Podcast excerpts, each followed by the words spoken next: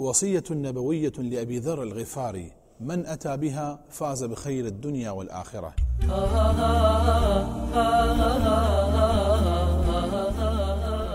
عن أبي ذر رضي الله عنه أن النبي عليه الصلاة والسلام قال اتق الله حيثما كنت وأتبع السيئة الحسنة تمحها وخالق الناس بخلق حسن.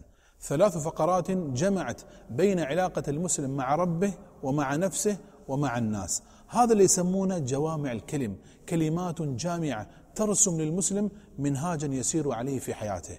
اتق الله حيثما كنت.